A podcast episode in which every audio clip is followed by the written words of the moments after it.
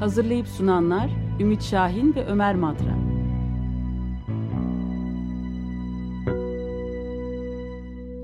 ...94.9 Açık Radyo'da Açık Yeşil başlıyor. Benim İç Şahin. Ben de Ömer Madra. Ve destekçimiz Cihangir Yalçınkaya'ya teşekkür ediyoruz. Evet bugün yeterince kötü hatta dehşet verici haberlerimiz var. O yüzden programa iyi haberle e, başlayalım istedim. Çünkü her zaman bulamıyoruz bu haberleri. E, dün e, gelen bir haber Rize İdare Mahkemesi'nden e, Arhavi'deki Kamilet Vadisi'nde MNG şirketi tarafından yapılmak istenen Taşlıkaya Hidroelektrik Santral ya da HES projesinde kamu yararının olmadığına e, karar verdi. Ve e, Arhavi Doğa Koruma Platformu da e, bu HES projesi için Artvin İl Genel Meclisi'nin aldığı imar planını onaylayan e, yani İl Genel Meclisi üyelerini istifaya davet etti. Çünkü siz kamu yararı değil şirket yararı e, güttünüz e, ve istifa edin diye çok e, sert bir açıklama yaptı Artvin şey Arhavi Doğa Koruma Platformu. E, ben de dün Yeşil Gazete için alelacele bu haberi e, yapmak için e, davanın avukatı Yakup Okumuşoğlu'nu aradım. E, çünkü Yakup çoğu dava gibi e, Kaminet davasının da avukatı çoğu HES davası gibi. E, hemen bir heyecanla sordum. Dedim Kamilet kurtuldu diye manşet atalım mı? Atmayın dedi. Çünkü e, şu örneği verdi. Birkaç ay önce dedi Arhavi şehir merkezinde planlanan Kavak HES için bir ÇED iptal kararı verilmişti. Daha mahkeme bitmeden ikinci ÇED'i aldılar dedi ve dün dedi o ÇED içinde iptal davası açtık. Yani sürekli diyor ha, halimiz bu. Yani sürekli iptal davası açarak koşturuyorlar ama tabii çok önemli bir karar. Üst üste bunlar alındığı zaman bir noktada şirketi pes ettirebiliyorsunuz. Bir noktada hani gerçekten e, başarılı olabiliyorsunuz. Evet Gerze'de olduğu gibi mesela. Evet, pek çok HES'te de olduğu gibi. Pek çok HES'te, çok HES'te de oldu. Bu kamilet özellikle benim için çok e, önemli yerlerden biriydi. Yani duygusal anlamda diyeyim. Çünkü yani gördüğüm yerlerden bir tanesi. Öyle e, yoldan geçerken görebileceğiniz bir yer değil Kamilet Vadisi. Hani oraları bilenler, e, gidenler çoktur. Ama e, bayağı bir hani tırmanmanız gerekiyor Arhavi'den yukarıya doğru. Biz de 2010'da bir HES'lerle ilgili büyük bir gezi yapmıştık. Hatta Açık Yeşil'de. Yayın yapmıştık. Evet hatta. Açık Yeşil'i e, şeyden aramıştık. Maçahel'in e, dağlarından Maçahel, aramıştık. Evet. E, o zaman e, bu Mençuna Şelalesi vardır Kamilet Vadisi'nin ilerlerinde falan. Oraya gitmiştik ve hani o zaman da bir HES lafı ediliyordu. Daha hiçbir şey yoktu ortada tabii. Ve şey diye düşünmüştüm yani bırakın buraya HES yapmayı yol yapmak bile zul yani. Buraya yol normalde yapmamak gerekirdi. Yani evet. Bizim çıkmamamız daha doğru olurdu. Hani bir yol olacaksa en fazla hani köylülerin ihtiyacı Patikas, yani kadar küçük bir yol falan hani olabilir ama asfalt yola gerek yok tabii yani öyle bir yerde. Asfalt mıydı hatırlamıyorum ama düzgün bir yol vardı. Dolayısıyla e, oraya iş makinalarının girdiğini e, düşünün e, ne hale geleceğini inanılmaz hemen e, girip hani Kamilet Vadisi, Mençuna Şelalesi diye falan google'larsanız e, o fotoğraflarını görebilirsiniz. Muhteşem bir doğa e, tamamen hani korunma altına alınması gereken bir yere biz şu anda iş makineleri girmesin ve hani dev beton e, şeyler döşenmesin diye mücadele eden insanlardan bahsediyoruz. Ama gerçekten çok da e, sert bir mücadele de yürüyor. E, daha geçen e, hafta mı birkaç gün önce onun haberini de yapmıştık yine Yeşil Gazete'de. MNG şaşırma atmacayı kızdırma diye bir e, şeyle Arhavililer e, bir e, şey yapmışlardı. Basın açıklaması yapmışlardı. E, oranın sembolü de atmaca bu arada. E, atmaca şenlikleri falan oluyor. Evet. E, yani ciddi bir doğa e, koruma alanı e, şimdilik en azından bir başarı elde edildi. Bunu not etmiş olalım. Evet yani Türkiye'deki durum da aslında benzeri ama dünyada da e, bu yükselen e, çevre ve ekoloji iklim hareketine karşı çok ciddi e, şeyler de e, tedbir alıyorlar şirketler ve onların emrindeki hükümetler. Amerika'da mesela yeni açıklanan sızdırma bilgiler hatta bir kısmı Snowden açıkladı NSA'den bir kısmı da Wikileaks'ten gelen bilgilere göre çevre çevre aktivistleri e, birinci sıraya doğru yükseliyor terörizm e, şeyinde. Ve sürekli öldürülüyorlar zaten Brezilya'da ve Latin Amerika ülkelerinde. Evet, 2014 yılında 116 evet. E, doğa savunucusu öldürüldü diye bir haber yapmıştık yine geçen gün. Orada evet, ben de, kalırsa bahsederiz. Yani. Evet. Onun için yani Türkiye'de de tabii çevre e, e, ölesiye ölüm kalım mücadelesi haline aldığı için bütün sürekli bir savaş devam ediyor aslında evet, böyle. Evet, evet. Yani bu tür yerlerde, yerellerde özellikle. Evet. Bu e, iyi haberleri e, ama oldukça vermeye devam edelim. E, ama tabii e, iyi olmayanlar daha fazla. E, en sonuncusunu da tam e, pazar günü Çernobil felaketinin 29. yıl dönümüydü. Hani bugün biraz belki konuşuruz falan diye düşünürken dün gece şöyle bir e, gazeteleri karıştırayım dedim. Saat 12 civarında falan bu e, e, Çernobil çevresindeki ormanlardaki yangın haberiyle e, karşılaştım. Şöyle hafif bir titrediğimi söyleyebilirim. E, çünkü e, tabii şimdi habere baktığınızda mesela BBC'den ben okudum haberi. BBC e, diyor ki e, İçişleri Bakanı Arsen Avakov Ukrayna'da e, 400 hektarlık bir ormanın e, yandığını söylüyor diyor. E, 200 itfaiyeci ve işte uçaklar vesaireler müdahale ediyorlarmış. Ve e, Zoryan Şikiryak Ukrayna'nın acil durumlar şeyinin başı işte oranın AFAD'ının herhalde başı tam al, anlamıyla kontrol altında al, aldık demiş. E, korkulan şey de bu e, yangının şu anda kapatılmış olan e, ve enkaz halinde olan Çernobil e, nükleer santralına ulaşmasından korkuluyormuş falan böyle bir haber. Lahit falan var orada. Evet bir beton lahitin altında inanılmaz e, miktarlarda radyoaktif e, madde yatıyor. Şimdi tabii bu haberi okuduğunuz zaman oh diyebilirsiniz aman neyse e, kontrol altına almışlar. E, şeye de ulaşmayacak. E, demek ki mesele yok değil mi? Gibi geliyor ama pek öyle değil. Çünkü e, biraz detayına inerseniz haberin e, ne kadar uzaklıkta olduğuna bakıyorsunuz. 15-20 kilometre diyor. Evet. Peki e, Çernobil'in boşaltılan alanı kaç kilometre çapındaydı? Hatırlayan var mıdır bilmiyorum. 30 kilometre yani 30 kilometre çapındaki alan en tehlikeli alan. Hiç insan giremiyor 30 kilometre. Demek ki şu anda bu boşaltılma alanı evacuation zone denen yer yanıyor. Oradaki evet. ormanlar Onun yanıyor. Onun içine girmiş üçte birini en az. Evet yani. Tecavüz etmiş durumda yangın. Ve 400 caizse. hektarlık dev bir alandan e, bahsediliyor falan. Peki ne yanıyor bu arada acaba? E, şöyle küçük bir e, hatırlama yapmak için şöyle bir dolaşayım dedim. Yaklaşık 5 saniyede şöyle bir habere ulaştım. Bundan 3 sene önce yine BBC'de çıkan bir haber e, bilim insanları Çernobil'in ra çevresindeki radyoaktif e, ağaçların yanmasından korkuyorlar diye bir haber yapmış. Bu bilim insanları da çok kötümser. E, demiş ki e, bir bilim insanı ismini bulmaya çalışayım.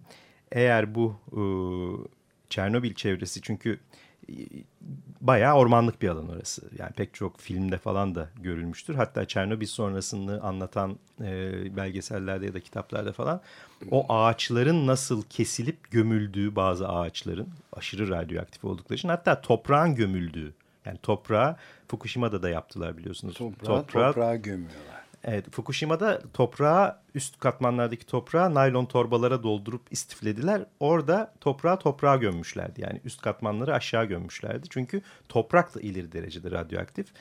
Ve ormanlardaki ağaçlar da ileri derecede radyoaktif. Ormanda yetişen meyveler de ileri derecede radyoaktif. Ee, şimdi bunlar yanıyor. Evet aslında e, tabii oraya kimsenin girmeyeceği bir bölge olduğu için ee, orman da gümrahlaştı. Yani bayağı evet. ağaçlar çok zengin yani bazı videolarına bakıldığı zaman ne kadar bölgenin aslında bir açıdan zenginleşmiş olduğunu görüyorsunuz. Radyasyon görünmüyor tabi videoda. Bayağı cengel gibi ormanlar böyle bitkiler böyle ağaç alaya uzanan ağaçlar, bitkiler filan var orada. Evet yani bu e, işte bilim insanları özellikle o haberde 3 sene önceki haberde bu e, ormanlardan toplanan yemişlerin satılmaması gerektiğini ki satılıyormuş işte böğürtlenler falan herhalde toplanıp e, satılmaması gerektiğini, bunların çok tehlikeli olduğunu e, falan da söylüyorlar ve özellikle de e, çevrede çok fazla çam ormanı olduğunu ve bunların yangın riski yarattığını e, işte Sergi e, Sergi Zipsiev e, Kiev Üniversitesi e, Orman e, Enstitüsü'nden bunların son derece ciddi bir tehlike oluşturduğunu yanarsa e, bir orman yangını çıkarsa radyoaktif bir yayılma neden olacağı. Hatta Bulut, şöyle de bir olur şöyle de bir abartmış Doğu Avrupa'da bir atom bombası patlamış gibi olur demiş. Abartmıştır herhalde diye düşünüyorum. E, şu anda orman yangını sürüyor muhtemelen. E, fakat tabii haberlerde hiçbir zaman biz bu ağaçların radyoaktif olduğunu, şu anki orman yangınının radyasyon atmosfere radyasyon saldığını falan duymayacağız. Buna emin olabiliriz hep beraber. Zaten Başbakan Arseni Yatsenyuk da durum kontrol altında demiş.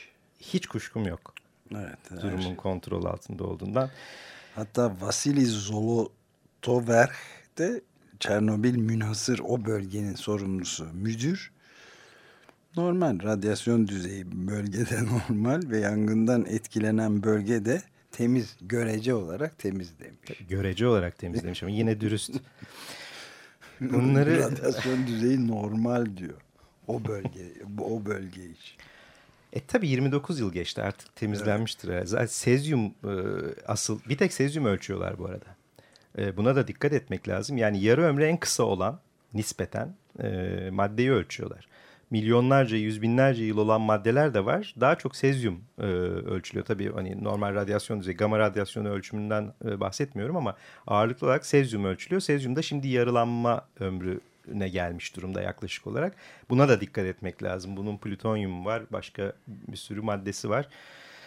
Ee, durum hoş değil. Şimdi tabii e, Çernobil nelere neden oldu? Şu kadar insan öldü, bu kadar e, alan radyoaktif e, şeye bulandı diye rakam okumak e, mümkün. Ama e, bu haberi de okuyunca benim aklıma hemen e, Çernobil'den sesler geldi. Şimdi izninizle ve e, ne diyeyim e, biraz dramatik ama bu Çernobil'den seslerin e, 2007'de tiyatro boyalı kuş sahneye de koymuştu. Bunu e, Çernobil'in 10. yılında e, Svetlana Alexiyevich'in doğrudan sözlü tarih çalışması olarak yazdığı bir kitap bu. Tamamen Çernobil e, mağdurlarının ve tanıklarının sözlerinden oluşan bir kitap. Bunun hani bazı bölümleri e, bir tiyatroya uyarlanmıştı 2007'de. O, hatta bir ara bir açık yeşilde bir parçasını dinletmiştik diye de hatırlıyorum ama orada benim hiç unutamadığım bir bölüm vardır.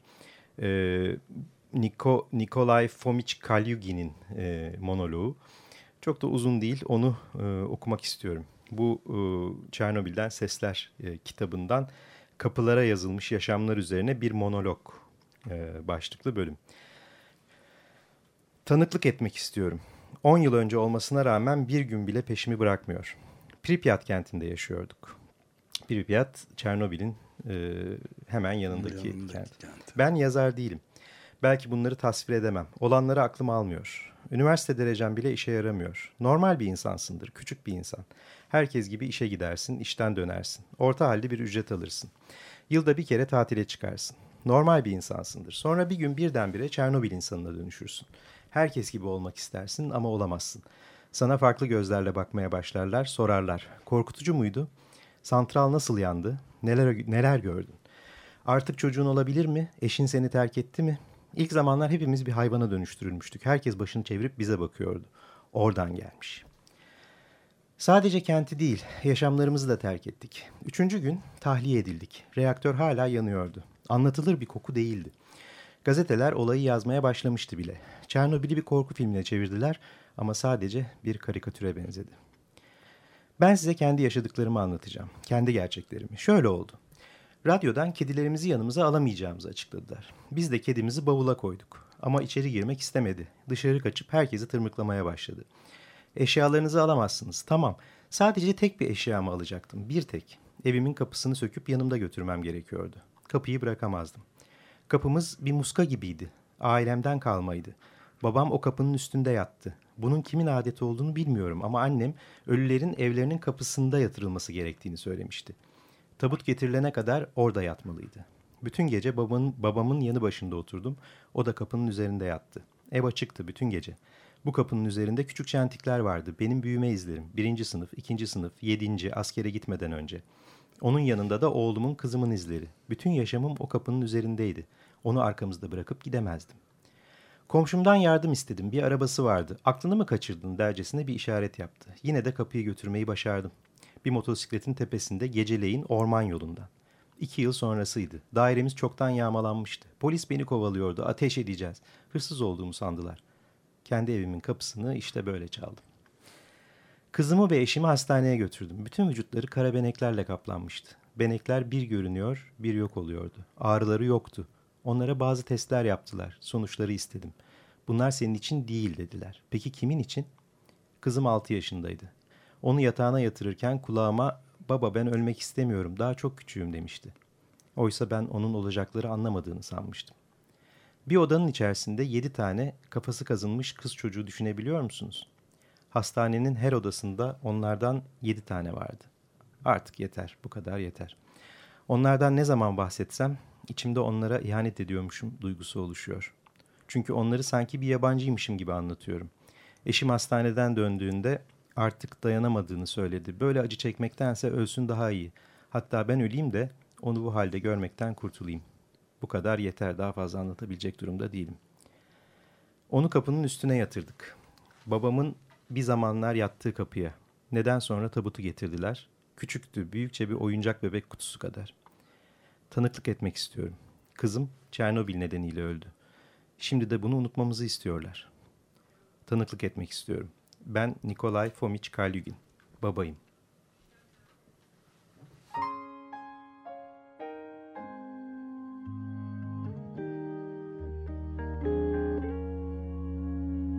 When a door is closed somewhere, there's a door that's opening.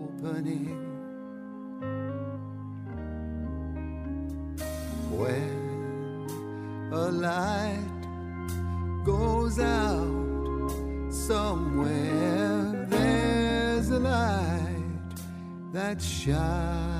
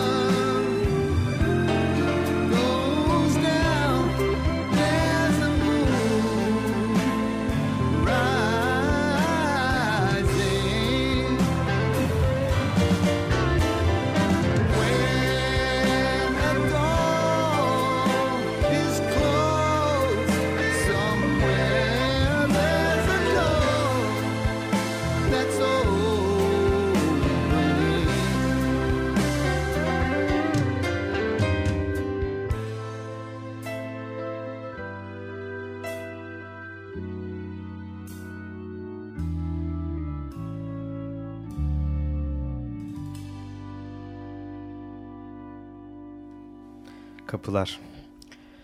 Yusuf Cat Stevens'ın son albümünden dinledik. Dinlemeye devam ediyoruz. Evet, Çernobil'den bahsettik. Çernobil insanlarından e, bahsettik. Biraz da e, son haberlere bakalım.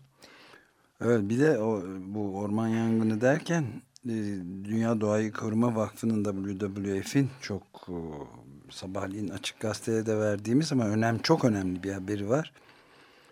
Ya yakın önümüzdeki 15 yıl içinde yani 2030'a kadar Almanya'nın 5 katı en az bir yüz ölçümü olarak ormanlık alanın yok olma tehlikesiyle karşı karşıya olmuş. Almanya, Fransa, İspanya ve Portekiz kadar bir alan diyor benim önümdeki haberde de mesela. Bu da en az tabii. Berlin yarısı yani. evet. Yani özellikle de tabii e, e, e, tropikal bölge ve subtropikal denen bölgelerde ağırlığı olan asıl orman yan, e, yani şeylerin e, yağmur ormanları denen ve iklimin en önemli sabitleyicisi olan aslında ılıman hı hı. iklimin sebebiyet veren bütün suyu ve toprağı tutan ormanlardaki bölgelerde en büyük kayıp özellikle Amazon havzasında zaten yüzde doksanlık bir kayıptan bahsediliyor. Yani verilen rakamları e, bu daha önceki bir araştırmaya dayanıyor aklımda ama yüzde doksan gibi bir rakam var. Bir de bir haber daha vardı bu, yine bundan bağımsız e, Bilim Sciences Daily'de Amazon'daki toplam Amazon'da mevcut ormanların karbon tutma kapasitesi e, son yıllarda yüzde elli azalmış. Azalıyor evet. Onu da gördüm. Ben de daha söylememiştik. O da o da şey e, yani artık tam neden ben de bilmiyorum yani detayını okumadım ama daha genç ağaçlar olması nedeniyle falan diyordu.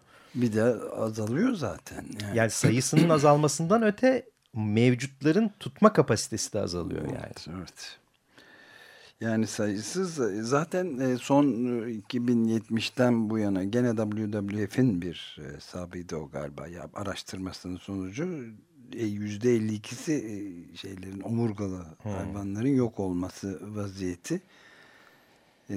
Yani bu onun devamı zaten bu araştırma 11 alanda ya sadece 11 tane sıcak noktaya bakmışlar zaten e, işte aralarında Amazon. Amazonlar var, Fo Kongo, var, Kongo var. E, Büyük yağmur ormanları evet, işte ve Kongo. Yeni Gine, Borneo, Sumatra falan. E, sadece bunlara bakmışlar yani bunların e, dışındakiler hariç üstelik. Ve bu tabii çok önemli bir başka meseleyi daha devreye sokuyor. Bunu gizlemenin ya da konuşmamanın e, yok saymanın hiçbir manası yok. Yani çok acı gerçek. Mesela e, tarımsal e, hayvancılık meselesinin çok büyük endüstriyel ziraat dedikleri işte. Endüstriyel tarımın hı hı. ve hayvancılığın yarattığı hayvan yemi olarak bütün kesip o ormanları özellikle akciğerlerini söküp yerine işte soya ekiyorlar. Çok kolay yem olabilecek e, hayvanları beslemek için, hayvan yemek için yani yapılan bir şey.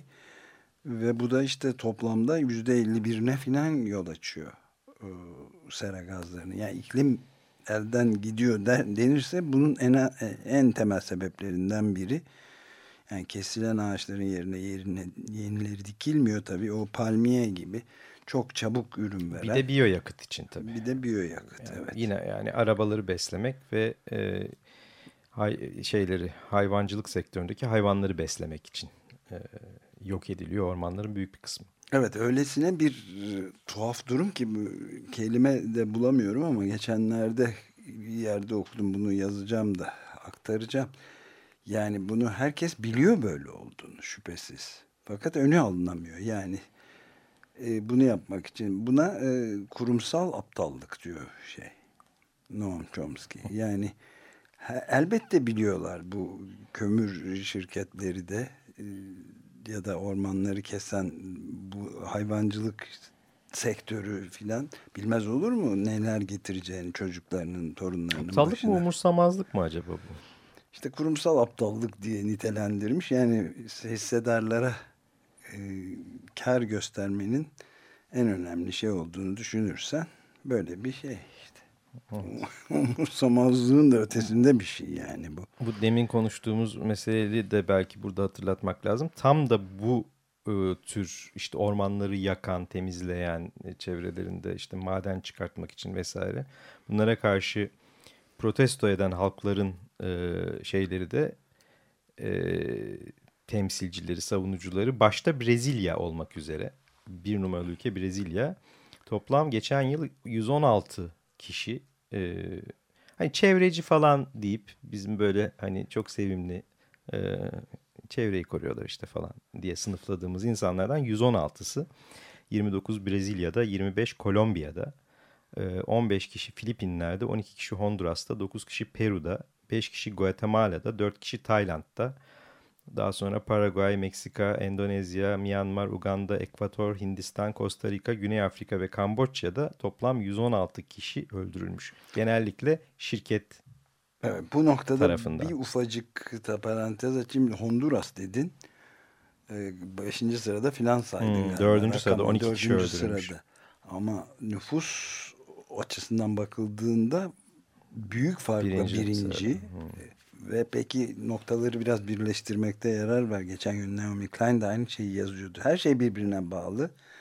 Honduras'ta seçilmiş cumhurbaşkanını darbeyle devirdiler ve Amerika Birleşik Devletleri karşı çıkmadı, destekledi. Maddi desteğini de çekmedi Honduras'tan. İşte o Honduras'ta şimdi yeni diktatörlükte, askeri diktatörlükte bunlar yapılıyor. E, ve bu e, öldürülenlerin yüzde kırkı yerel topluluklara mensup insanlar. Hepsi yerli. Evet ve çoğu da HES, madencilik ve endüstriyel tarım ihtilafları ile ilgili öldürülen kişiler.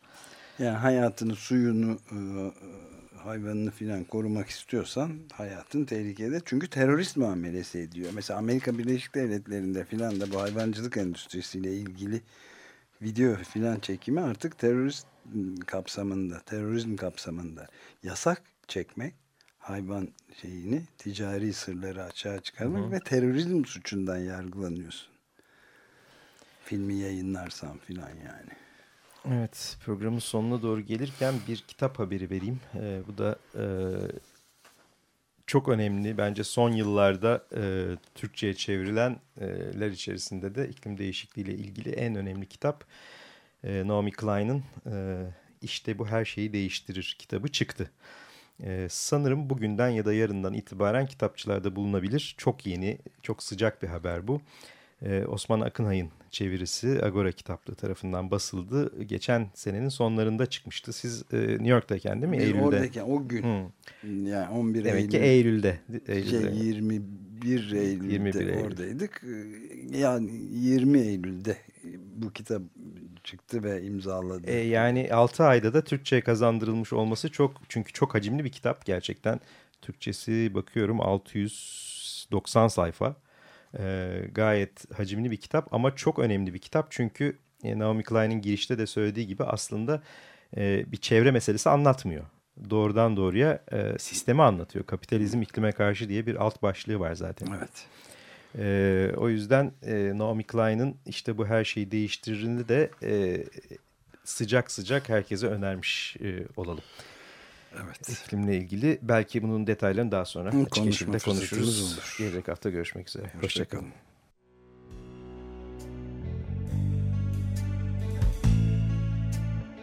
Açık Yeşil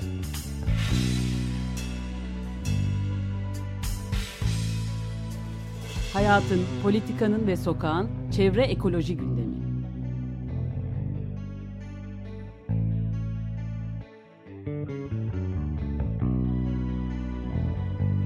Hazırlayıp sunanlar Ümit Şahin ve Ömer Madra.